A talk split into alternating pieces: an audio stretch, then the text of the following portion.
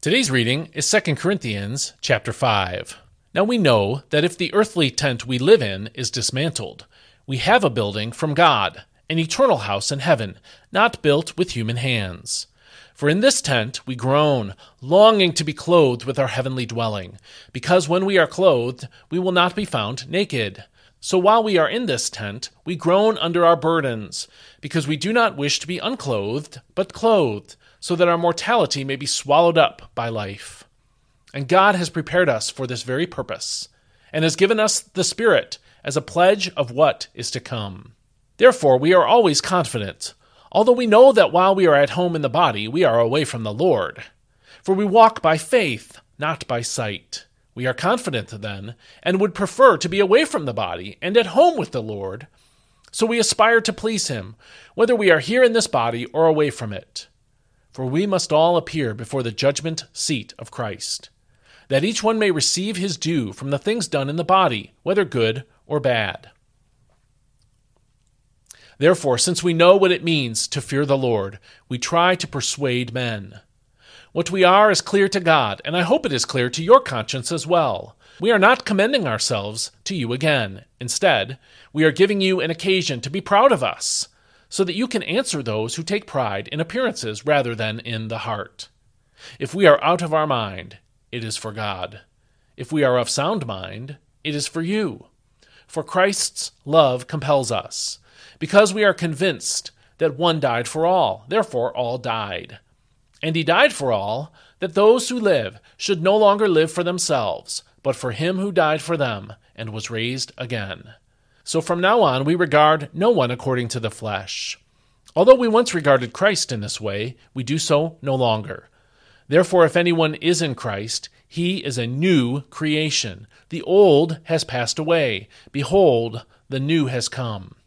All this is from God, who reconciled us to himself through Christ and gave us the ministry of reconciliation, that God was reconciling the world to himself in Christ, not counting men's trespasses against them.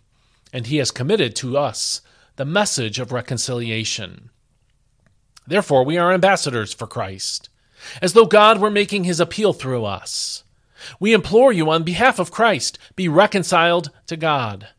God made him who knew no sin to be sin on our behalf, so that in him we might become the righteousness of God. This is God's Word.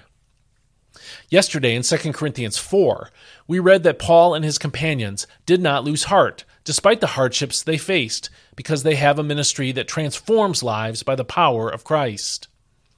Today's reading continued the theme of serving the Lord, despite the costs that come with it. Another reason not to lose heart is eternity. We have a building from God, an eternal house in heaven, according to verse 1 in the NIV. Believers should long for eternity, according to verses 2 through 8, but live for Christ with the time we have on this earth now, according to verses 9 and 10. Living for Christ means reaching out to non believers with the life transforming power of the gospel message. That's according to verses 11 through 21. So, this is why Paul and his team kept traveling, kept giving the gospel despite the pain of persecution and the difficulties of dealing with disrespectful churches. There are so many powerful verses in this chapter. For instance, and these are all from the NIV, verse 7 For we live by faith, not by sight. Verse 10 For we must all appear before the judgment seat of Christ, so that each of us may receive what is due us for the things done while in the body, whether good or bad. Verse 11 Since then we know what it is to fear the Lord, we try to persuade others.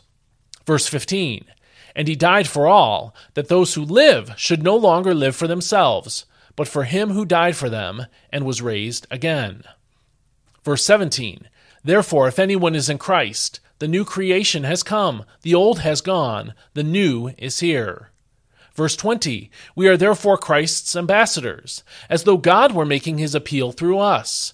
We implore you on Christ's behalf, be reconciled to God. Verse 21 God made him who had no sin to be sin for us, so that in him we might become the righteousness of God. So many powerful verses in this chapter.